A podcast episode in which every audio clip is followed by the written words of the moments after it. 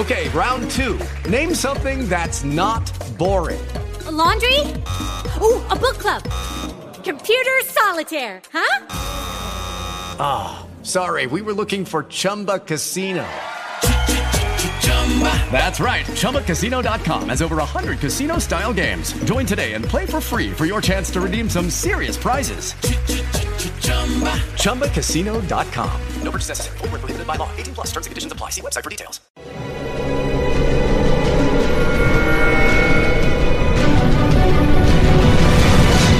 Yo documental.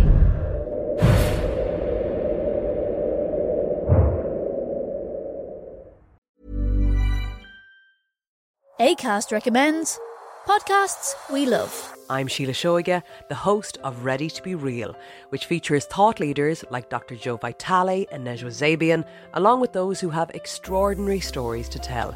And I also speak to experts on topics as varied as sleep, relationships, ageing, folklore, grief, sex, and spirituality. So for honest and compelling conversations, new episodes of Ready To Be Real release every week, wherever you get your podcasts. Acast is home to the world's best podcasts, including the critically acclaimed West Cork and the one you're listening to right now.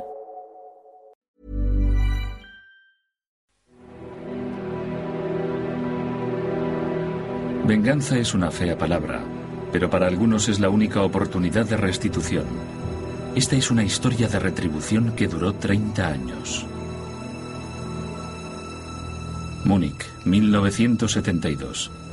Millones de espectadores de todo el mundo se aprestaban a ver la apertura de los decimoséptimos Juegos Olímpicos.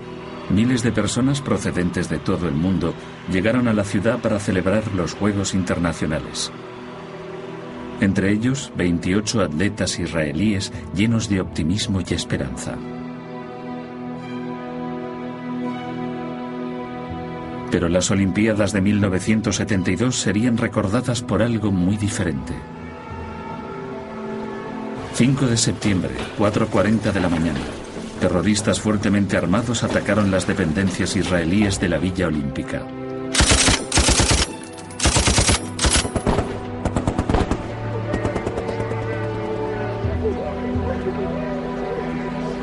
Asesinaron a once atletas israelíes.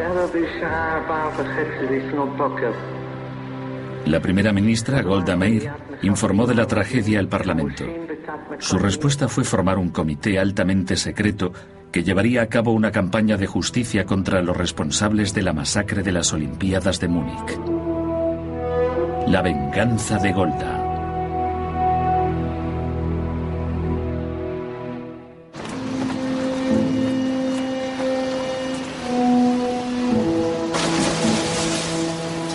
Durante los primeros meses de mil novecientos setenta y dos, las preparaciones para las Olimpiadas iban a toda marcha. Además de las nuevas instalaciones deportivas, se construían hoteles y restaurantes por toda la ciudad.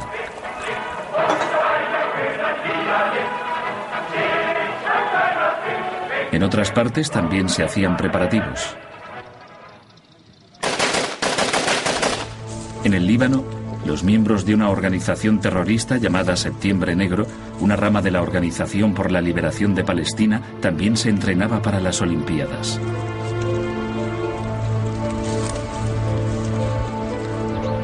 Los palestinos querían tomar parte en los Juegos, pero como no eran un Estado soberano, su solicitud no fue aceptada. Decididos a que su voz se escuchara, los palestinos decidieron contribuir de otra manera.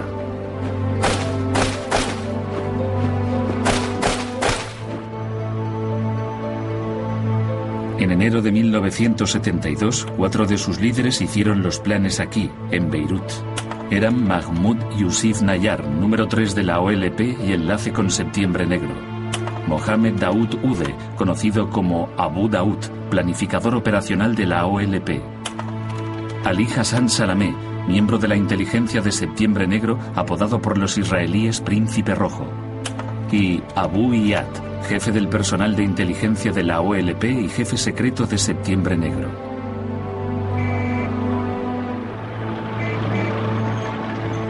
Lo que planeaban era ser conocidos en todo el mundo. pero entonces no esperaban terminar de la forma en que lo hicieron. Eric Rouleau es un escritor y periodista que conocía bien a Abu Iyad. Este libro lo escribí con Abu Iyad. El libro, Mi hogar, mi patria, que escribieron juntos, describe qué ocurrió tras las escenas. Los palestinos habían sido humillados, estaban desesperados, y creo que Septiembre Negro fue uno de los medios de mantener la moral de los militantes palestinos. Llevar a cabo una gran operación como la de Múnich daría a la O L P y a los palestinos cierto respeto por lo que estaban haciendo. Todo el mundo sabría que los palestinos seguían ahí. Tendrían que tratar con ellos. Esperaban tener éxito. No harían daño a los atletas. Pensaban llevarlos a Argelia y sería un gran éxito para la O L P.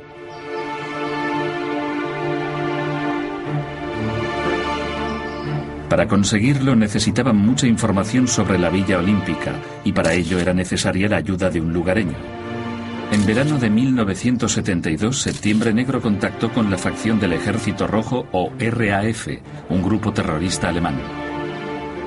En agosto, la R A F empezó a estudiar la seguridad del perímetro de la Villa Olímpica, suministrando a Septiembre Negro fotografías de objetivos, detalles y costumbres.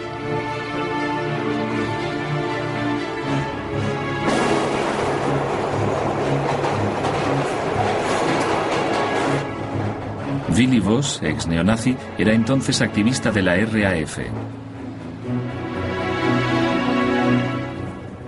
Hicimos un pacto. Los palestinos nos ayudarían y nosotros les daríamos la oportunidad de hacer sus operaciones en Europa. Di información a gente que estaba entonces en Europa, a palestinos, recogí información, me dieron dinero. Compré armas y todo lo que la organización necesitaba. Una de las características de las organizaciones terroristas de los años sesenta, setenta y ochenta era su estrecha interrelación. Eran grupos que parecían no tener nada en común, como la guerrilla urbana de Sudamérica, los vascos que luchaban contra España por la independencia, o los activistas de Baader-Meinhof, y por supuesto los palestinos, que querían un Estado propio.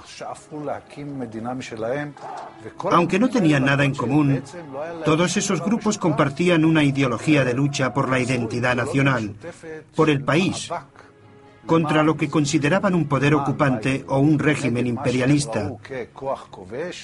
Y, naturalmente, eso creó una especie de entendimiento y ayuda mutua.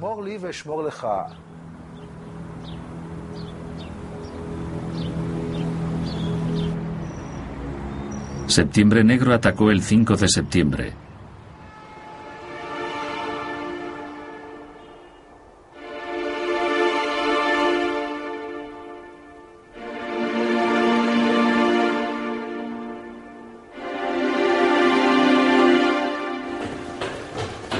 A las cuatro cuarenta de la mañana, un grupo de figuras encapuchadas entró en la Villa Olímpica.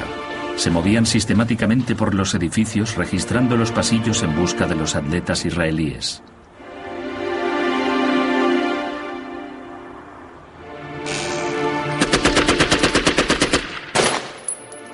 Al amanecer, los agentes de Septiembre Negro habían capturado a nueve israelíes, mataron a uno en el forcejeo y a otro que intentó huir.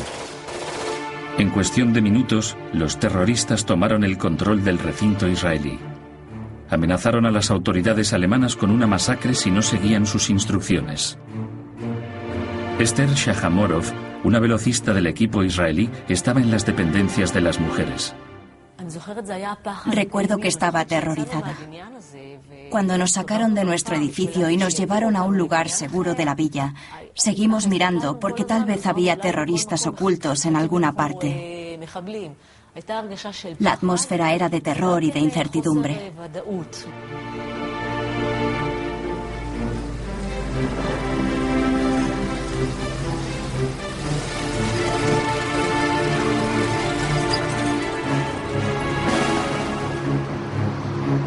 En Israel, Golda Meir se enteró de las noticias en su casa de Jerusalén. Estaba conmocionada. Fue una de las experiencias más conmovedoras de nuestra historia. Para Golda era mucho más que otro acto de terrorismo. El asesinato de judíos en suelo alemán le traía recuerdos del Holocausto aún muy vivos en su mente. El pueblo israelí la veía como la madre de los judíos y sentía que su deber era defender a sus hijos. La venganza era la única opción. La primera pregunta que nos hicimos inmediatamente fue si podíamos enviar una unidad desde Israel a Alemania para liberar a los deportistas. Golda Meir llamó a Zvi Zamir, jefe del Instituto Central de Inteligencia y Seguridad de Israel, una organización secreta conocida en todo el mundo por el nombre hebreo para instituto, Mossad. También convocó a Aharón Yariv, jefe de inteligencia militar, para discutir la posibilidad de una operación de rescate. Durante todo el día se hicieron consideraciones sobre lo que debía hacerse. Ehud Barak, que después fue primer ministro, mandaba una unidad de combate en aquella época. En aquellos tiempos, yo era el comandante de nuestra unidad de élite, que probablemente estaba mejor entrenada que cualquier otra unidad del mundo para ese tipo de operaciones. Ya habíamos intervenido en una operación de rescate de un avión de Sabena secuestrado en el aeropuerto Ben Gurión, y yo le dije al general Yariv, que en la época era el jefe de inteligencia militar, estamos preparados para salir con nuestra unidad. Tomaremos un avión y estaremos allí por la noche.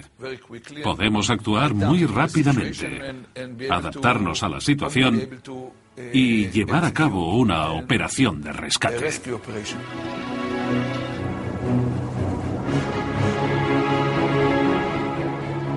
Enviamos al jefe del Mossad a Alemania para estudiar las posibilidades y los alemanes dijeron que ellos podían manejarlo. El principal objetivo de Zvi Zamir, además de estar en la escena para averiguar qué había ocurrido, era convencer al gobierno alemán y a los oficiales del ejército para que nos dejaran hacer el trabajo. Ya estábamos preparados, listos para empezar. A las dos y media de esa tarde, el jefe del Mossad, Zvi Zamir, aterrizaba en Múnich y era llevado inmediatamente a Konolistrasse, donde retenían a los rehenes. Llevaba un mensaje de Golda Meir que ofrecía ayuda a los alemanes. Los terroristas hicieron llegar sus demandas a los medios de comunicación apostados fuera del edificio. Les entregaron una lista escrita a máquina con el nombre de doscientos treinta y cuatro palestinos y alemanes que debían ser liberados. Entre ellos Ulrika Meinhof y Andreas Baader, fundadores y líderes de la banda Baader-Meinhof.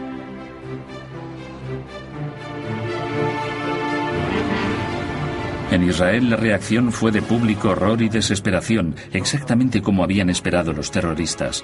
Todo el país estaba pendiente del desarrollo de los sucesos de Múnich.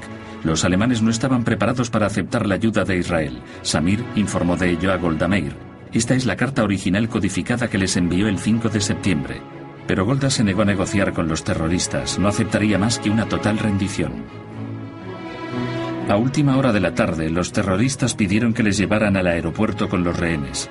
Eso dio a los alemanes la oportunidad de emprender una operación de rescate.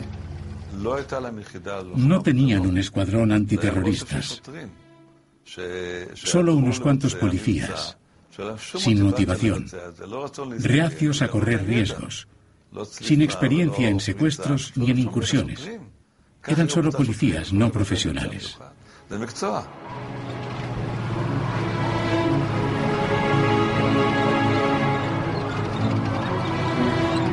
Cuando llegaron al aeropuerto, la policía atacó, pero perdieron el control. Los terroristas se aterrorizaron, abrieron fuego y lanzaron una granada de mano. Cuando el humo se disipó, habían muerto los nueve rehenes israelíes y cinco terroristas.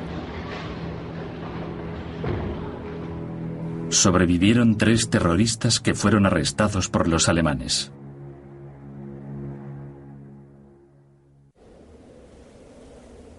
El mundo reaccionó con horror ante ese acto de barbarie. Hubo un intento de cancelar los Juegos, pero se pensó que sería conceder la victoria a los terroristas.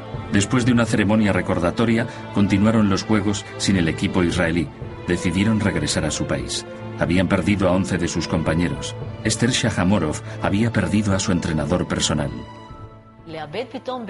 Fue una pérdida repentina. Y volvía sabiendo que el hombre que me había llevado allí, que estaba allí conmigo, estaba en un ataúd, y yo estaba sentada en aquel avión.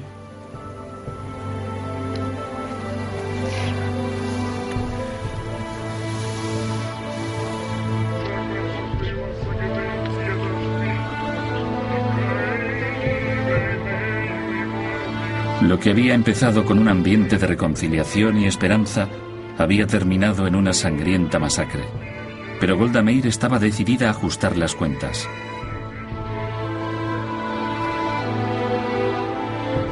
Mientras la nación estaba de luto, Golda Meir reunió a los jefes de la inteligencia israelí para formar un equipo de alto secreto cuya misión sería exterminar a los terroristas.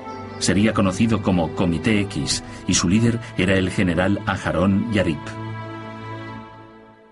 Yariv creía en una rápida acción ejecutada sin la ayuda de la comunidad internacional. En aquel tiempo, la comunidad internacional no tenía un frente poderoso contra las actividades terroristas, ni tomaba acciones decisivas contra los terroristas, incluso cuando los capturaban. Muchos terroristas que eran capturados en acción, perpetrando un ataque, eran liberados.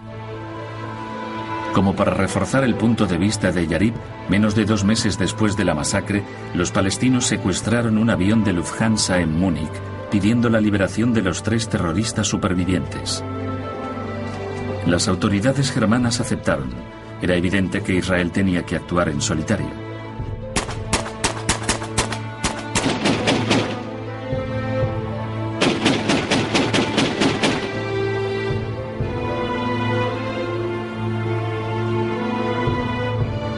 El Mossad envió una unidad especial de agentes que darían caza y matarían a todas las personas involucradas en el ataque de Múnich, una a una. El trauma era tan enorme que parecía absurdo. Israel había abolido la pena capital. Las leyes de Israel no contemplan la pena de muerte, excepto para los criminales de guerra nazi. Pero a causa del trauma de Múnich, el Estado de Israel decidió ejecutar a quienes estaban directamente involucrados en la masacre de Múnich. Pero dentro del Mossad se decidió que en ese caso las operaciones de ejecución estaban justificadas. Creo que era muy lógico hacerlo, porque si no se hacía, esa misma gente continuaría causando la muerte de personas inocentes. Así que, en cierto modo, si se hacía, se estaban salvando vidas. Aunque personalmente estoy en contra de la pena de muerte como ejecutar a los asesinos. Si se trata de un caso en el que se pueden salvar vidas y sabes que esa gente continuará matando, hay que tomar medidas drásticas.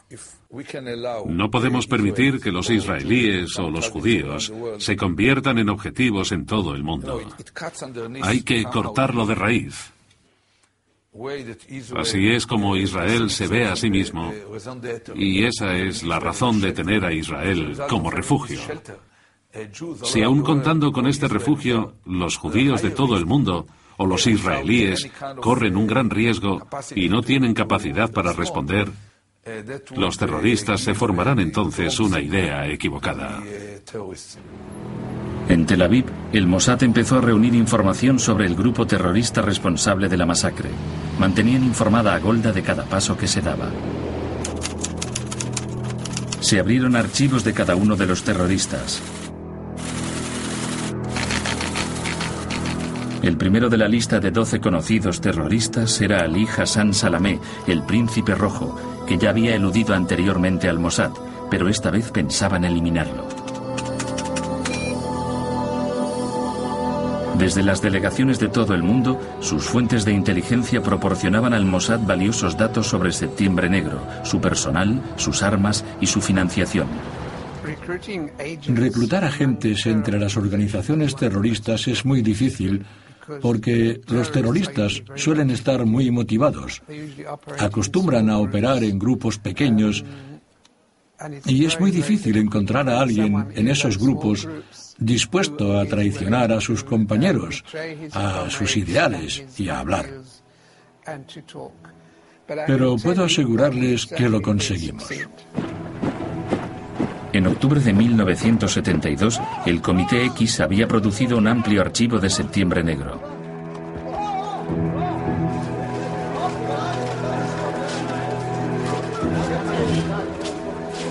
Septiembre Negro había nacido en Jordania en mil novecientos setenta.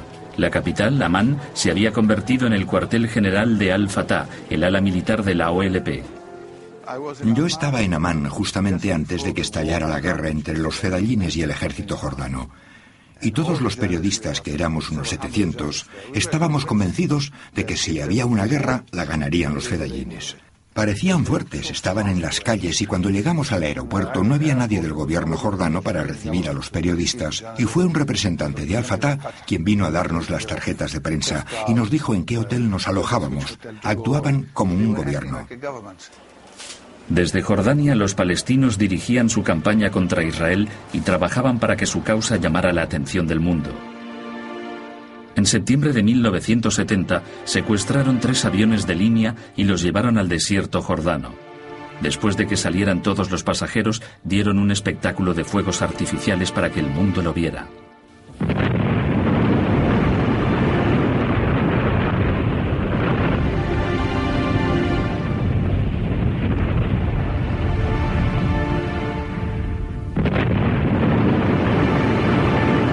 Para el rey Hussein de Jordania habían llegado demasiado lejos. En cuanto a mí se refiere, los secuestradores han vertido la gota que ha colmado el vaso. Hay que hacer algo. La humillación de que un avión que volaba por el país y que pasajeros inocentes hayan sido trasladados a varias partes sin poder hacer nada y que además hayan destruido el avión ha sido algo que ha cuestionado la existencia de Jordania como nación. El ejército de Hussein emprendió acciones de guerra en los campos jordanos de refugiados. Se desató un baño de sangre y decenas de miles de palestinos fueron asesinados y heridos. Muchos fueron expulsados, forzados a realojarse en los campos del sur del Líbano. La O L P se trasladó a Beirut.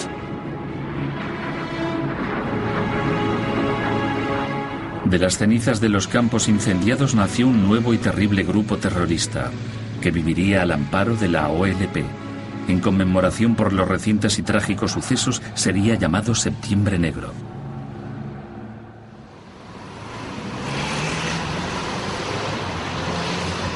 En Tel Aviv, Golda Meir eligió a un veterano agente del Mossad para comandar el grupo de ejecutores. Operaría independientemente, sin enlace oficial con Israel. Era Mike Harari, un agente de inteligencia con veinte años de servicio y una reputación de extrema ferocidad.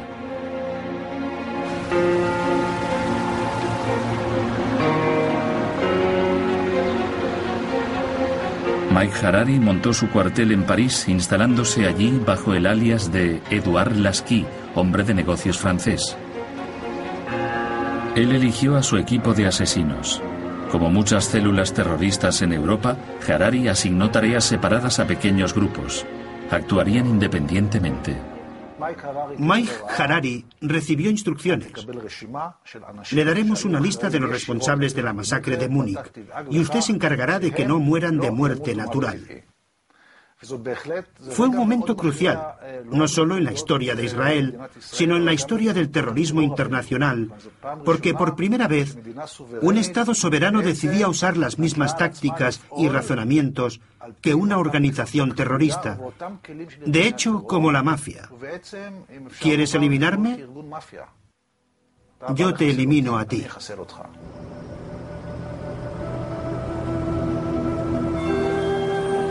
Octubre de mil novecientos setenta y dos, uno de los grupos de Harari llegó a Roma. Su primer objetivo era Abdel. Okay, round two. Name something that's not boring. laundry? Ooh, a book club. Computer solitaire, huh? Ah, oh, sorry. We were looking for Chumba Casino. That's right. Chumba Casino dot com has over one hundred casino-style games. Join today and play for free for your chance to redeem some serious prizes. Chumba Casino dot com. No purchase necessary. Void where prohibited by law. eighteen plus terms and conditions apply. See website for details. Judy was boring. Hello. Then Judy discovered Chumba Casino dot com. It's my little escape. Now Judy's the life of the party. Oh, baby. Mama's bringing home the bacon. Whoa. Take it easy, Judy.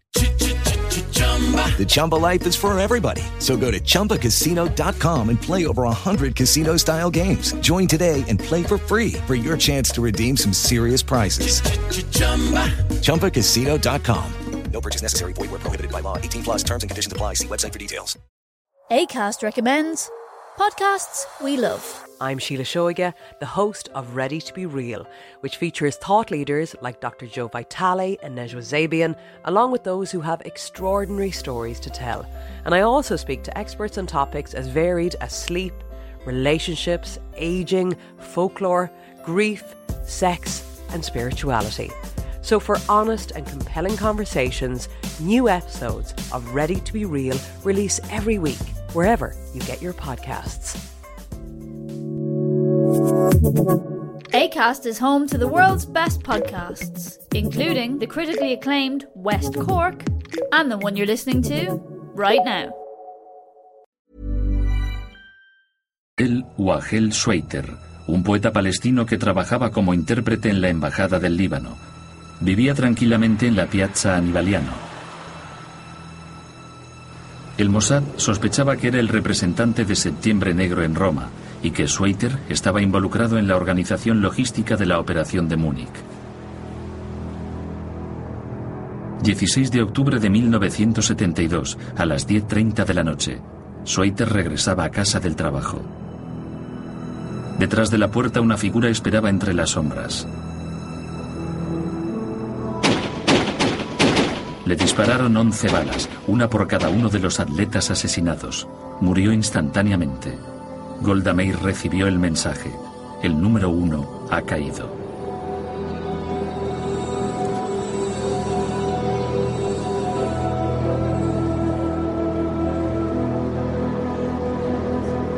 La policía italiana encontró los casquillos de una pistola Beretta, el arma preferida de los agentes del Mossad, la que sería su tarjeta de presentación.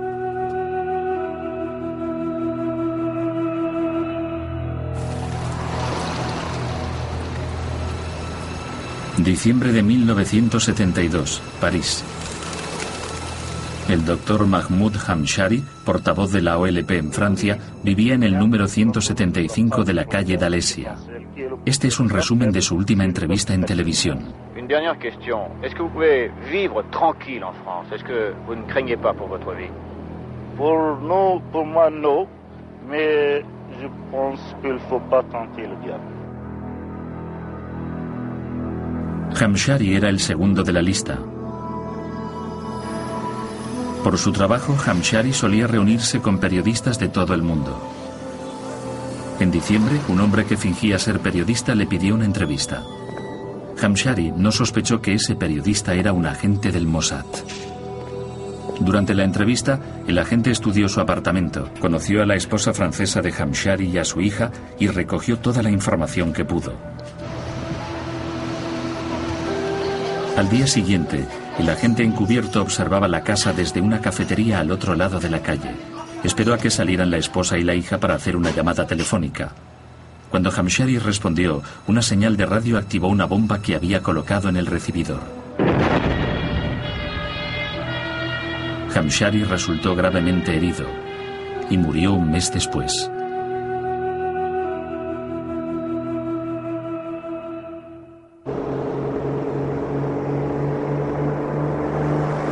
Tres semanas más tarde, Harari envió otro equipo a Nicosia, a Chipre. Hussein Abe al-Jir, el contacto principal de la O L P con los soviéticos, era el siguiente en la lista. Golda necesitaba dejar claro que su venganza alcanzaría a los perpetradores por lejos que pudieran esconderse. A las diez de la noche, regresaba a la habitación de su hotel después de una reunión en la embajada rusa. Cuando se acostó, Una bomba de presión instalada bajo la cama lo mató instantáneamente. Al-Jir fue sepultado en Chipre.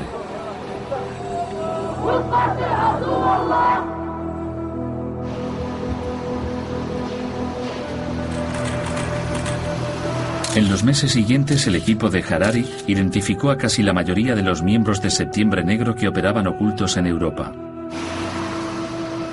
Abril de mil novecientos setenta y tres marcó la máxima actividad del Mossad contra Septiembre Negro.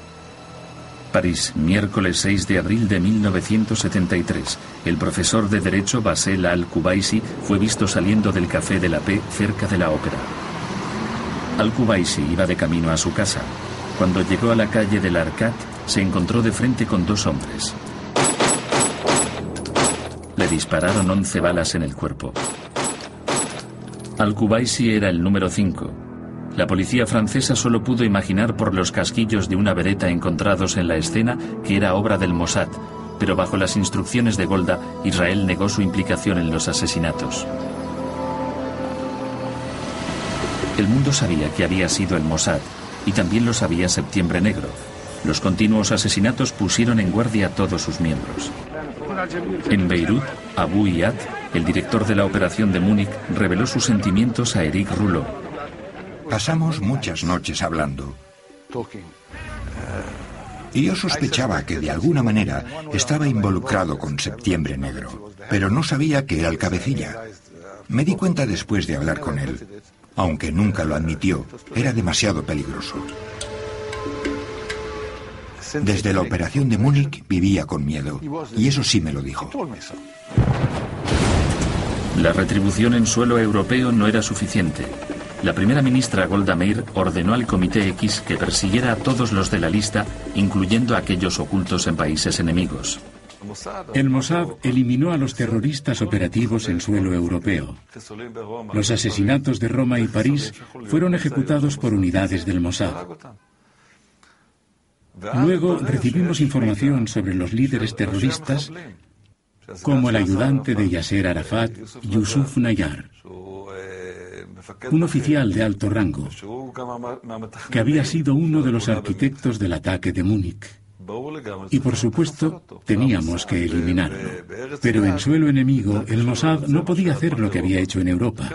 Así que decidieron un plan de operación conjunta. El Mossad suministraría la información y la logística, y nuestra unidad militar especial lo ejecutaría.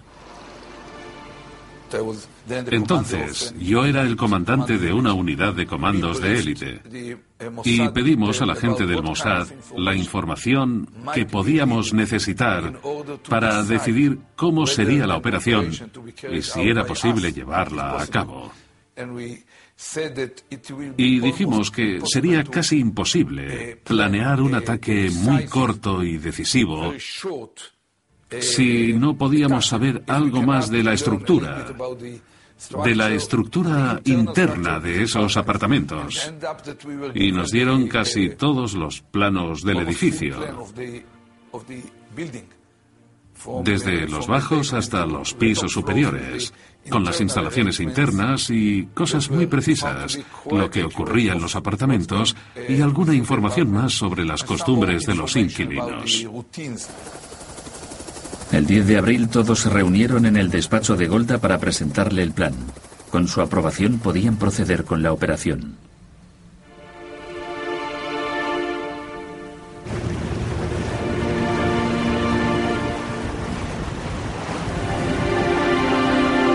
La tarde del once de abril de mil novecientos setenta y tres empezó la Operación Primavera de la Juventud.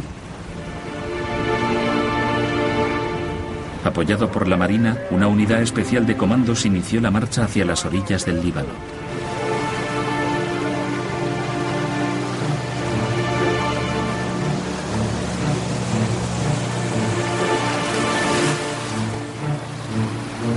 Los agentes del Mossad esperaban en la playa para conducir a los comandos hacia su objetivo. Desembarcamos en una playa desierta veinte kilómetros al sur de Beirut. Los agentes del Mossad estaban esperándonos en tres vehículos. Algunos de nosotros vestíamos como turistas, otros de mujer, Éramos catorce en total, y Ehud Barak era nuestro comandante. Ehud, vestido de mujer, era mi cita. Tenía cara de chica, un bonito lunar en la mejilla. El Mossad envió a un maquillador para que tuviésemos buen aspecto, como auténticos turistas. Y aunque era de noche, no pasaron por alto ningún detalle. Ehud Barak parecía una mujer, incluso viéndola de cerca. Iba vestido con ropas modernas, todo bien puesto y una peluca morena. Y a mi lado iban dos rubias impresionantes y otras dos que entraron en el edificio con el escuadrón. Tenían que entrar en un bloque de apartamentos en el centro de Beirut. Allí vivían tres oficiales de alto rango de Septiembre Negro.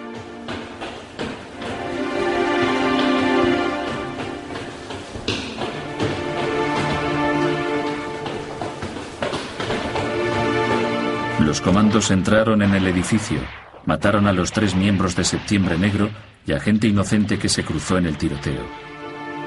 La operación creó una conmoción en la ciudad y los comandos volvieron rápidamente a sus botes. Treinta minutos después de desembarcar, ya volvíamos a estar en el mar y de regreso a casa.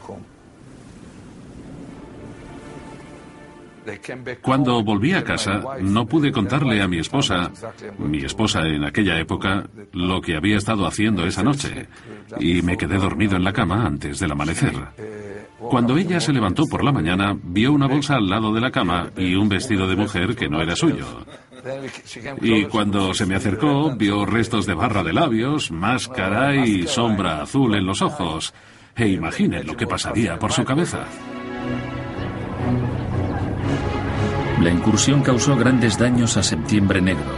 Murió Mohamed Youssef Najjar, número tres de la O L P, el líder de Septiembre Negro, Kemal Adwan, y Kamal Nasser, portavoz de la O L P. Yasser Arafat pidió al mundo que condenara la acción.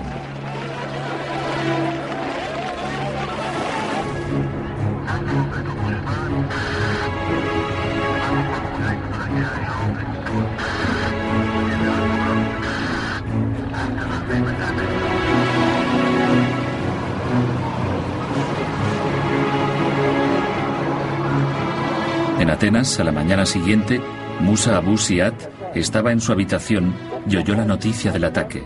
Era otro de la lista de los conspiradores de Múnich. Abu Iyad salió a comprar un periódico. Mientras estaba fuera, los agentes del Mossad entraron en su habitación y colocaron una carga de plástico explosivo bajo la cama. Abu Iyad moría unos minutos más tarde.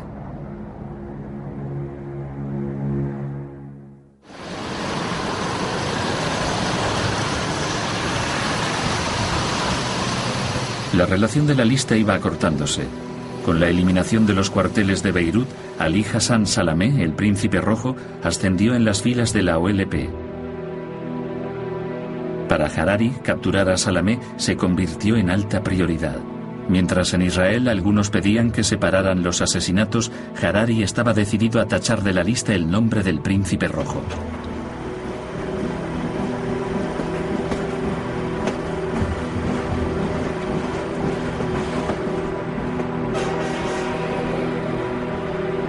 Noruega, julio de mil novecientos setenta y tres. Los agentes del Mossad recibieron la información de que Salamé se había instalado en la ciudad de Lillehammer. Harari viajó a Noruega para dirigir las operaciones personalmente. Tenía dos equipos, uno de planificadores logísticos y el equipo de ataque. Los agentes localizaron rápidamente su objetivo al salir de un teatro de la localidad, acompañado de una mujer rubia. El aspecto del hombre era parecido al de Salamé y su atracción por las rubias concordaba con el perfil realizado por el Mossad.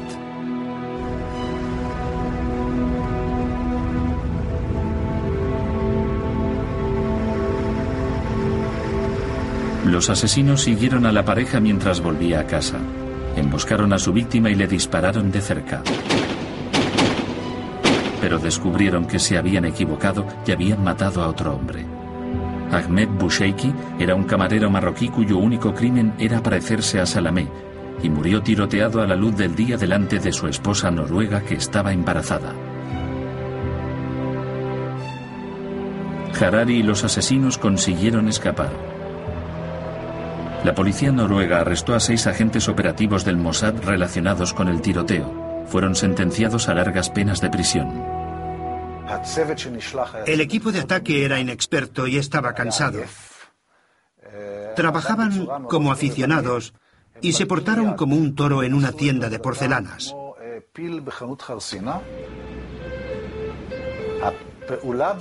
La de Lillehammer no solo fue una operación fallida, sino un terrible desastre porque se habían delatado. A causa de la mala actuación del equipo, algunos fueron capturados y los investigadores noruegos averiguaron que uno de los detenidos estaba dispuesto a hablar a cambio de que no le encerraran en una celda. El relato reveló el lado trágico de las actividades secretas de Israel. Ese hombre, Dan Arbel, como se le conocía, se había criado en la Dinamarca nazi y durante la guerra se vio obligado a esconderse dentro de un armario por largo tiempo. Y desde entonces padecía claustrofobia, un hecho desconocido por sus reclutadores, cuando años después se unió al Mossad. Cuando fue arrestado en Lillehammer, lo metieron en una celda y bajo tal estrés psicológico dijo a los investigadores: lo diré todo, pero sáquenme de aquí. El fallo sacó a la luz las acciones del Mossad en Europa. Golda Meir llamó a Harari a Israel inmediatamente. El desastre de la operación de Noruega reverberó en la comunidad internacional, poniendo a Israel en el blanco de todas las miradas. El asunto de Lillehammer terminó con todo. Nos habían descubierto, les habían arrestado, hubo un juicio. Se averiguó que Israel había operado en Europa. Y como estaba claro que los asesinatos no eran obra de una banda, era evidente quién estaba detrás de ellos. Golda ordenó a los agentes del Mossad que volvieran a casa, y no solo los de Europa, sino también los de otros países. Se detuvieron los asesinatos. El Mossad no sobreviviría a otro fiasco.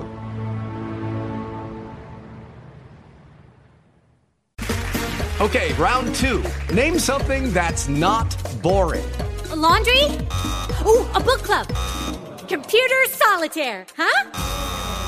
Ah, oh, sorry, we were looking for Chumba Casino.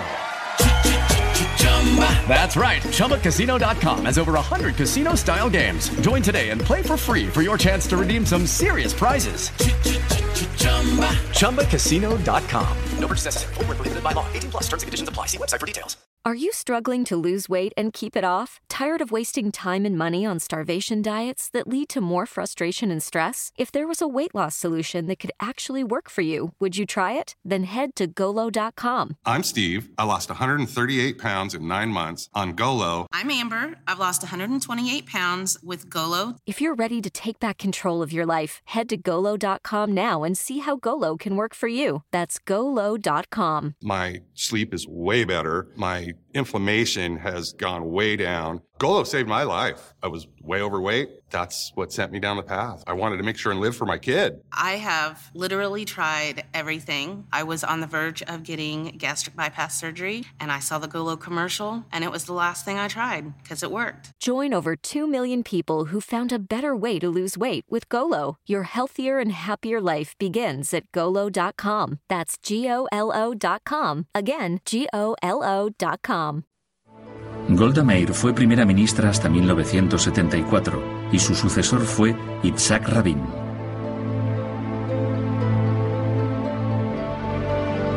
Golda Meir murió el ocho de diciembre de mil novecientos setenta y ocho.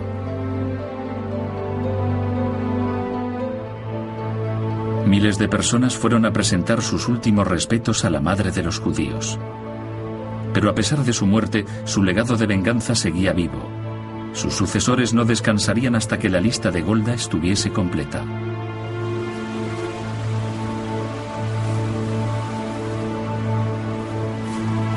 En mil novecientos setenta y nueve el Mossad se reorganizó y volvió a centrarse en el Príncipe Rojo, empleando más recursos para su eliminación.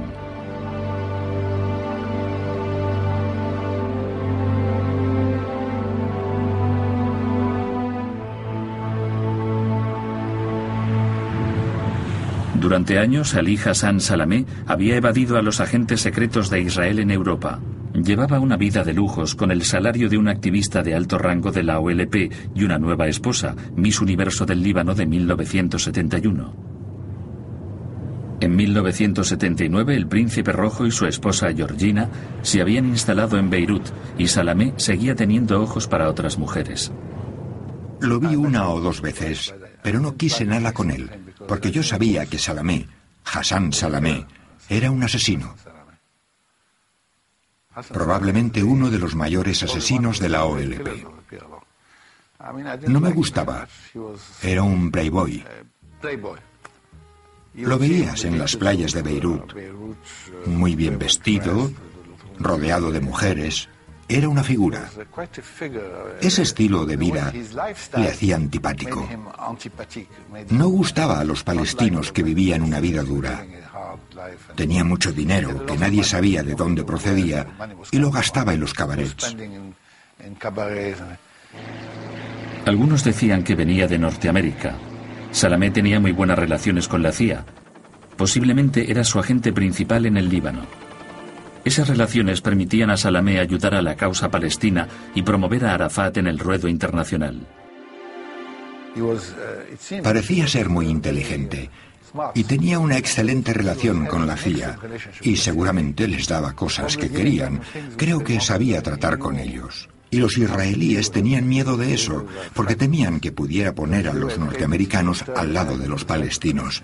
Esa es la razón por la que lo odiaban. Como Ali Hassan Salamé era el jefe de operaciones de Septiembre Negro y el trauma por lo de Múnich seguía vivo, la inteligencia israelí decidió que a pesar del tiempo transcurrido tenía que morir. El prestigio de Israel estaba en juego. Habían matado a todos los jefes y a sus ayudantes, hasta el último hombre. Había llegado el momento de aplastar la cabeza de la serpiente. La inteligencia israelí, consciente de su debilidad por las mujeres, le tendió una dulce trampa. Erika Chambers, una agente enviada por el Mossad, conoció a Salamé como por casualidad. Era una mujer muy atractiva e inmediatamente llamó su atención. Tuvieron una apasionada relación durante la cual Chambers observaba de cerca a Salamé e informaba de sus costumbres diarias.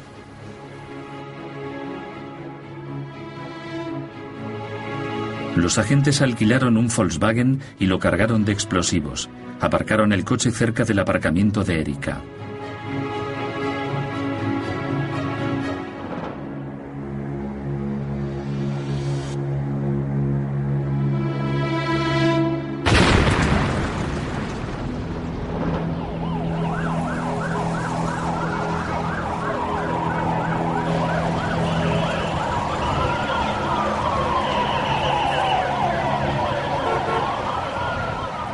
Ali Hassan Salamé, Abu Hassan, was martyred on the path of the revolution and liberation.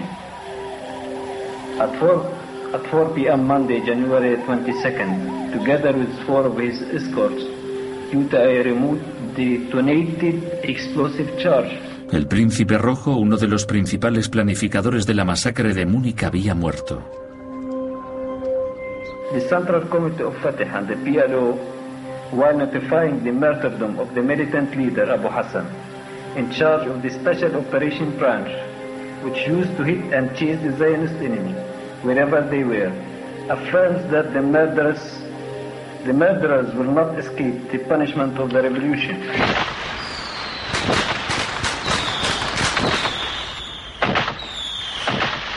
En mayo de mil novecientos ochenta y ocho, dieciséis años después de lo de Múnich, mientras Israel celebraba su cuarenta aniversario, otro de los conspiradores, Abu Iyad, fue asesinado en Túnez.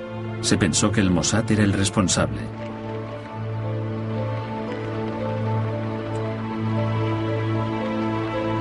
Nadie sabe cuántos nombres aparecían en la lista del Comité X.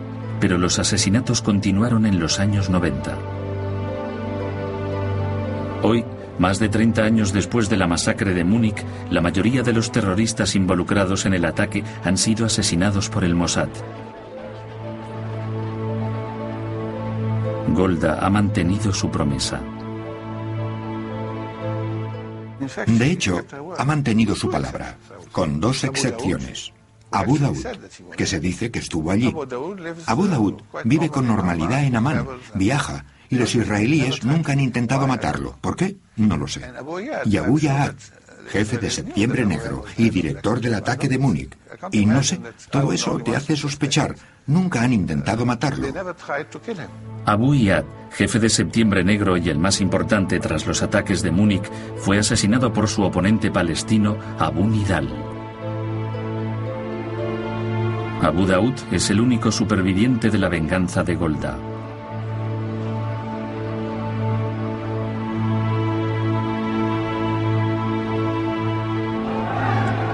Los dolorosos recuerdos de Múnich no se han desvanecido, ni han sanado las heridas a pesar de la retribución.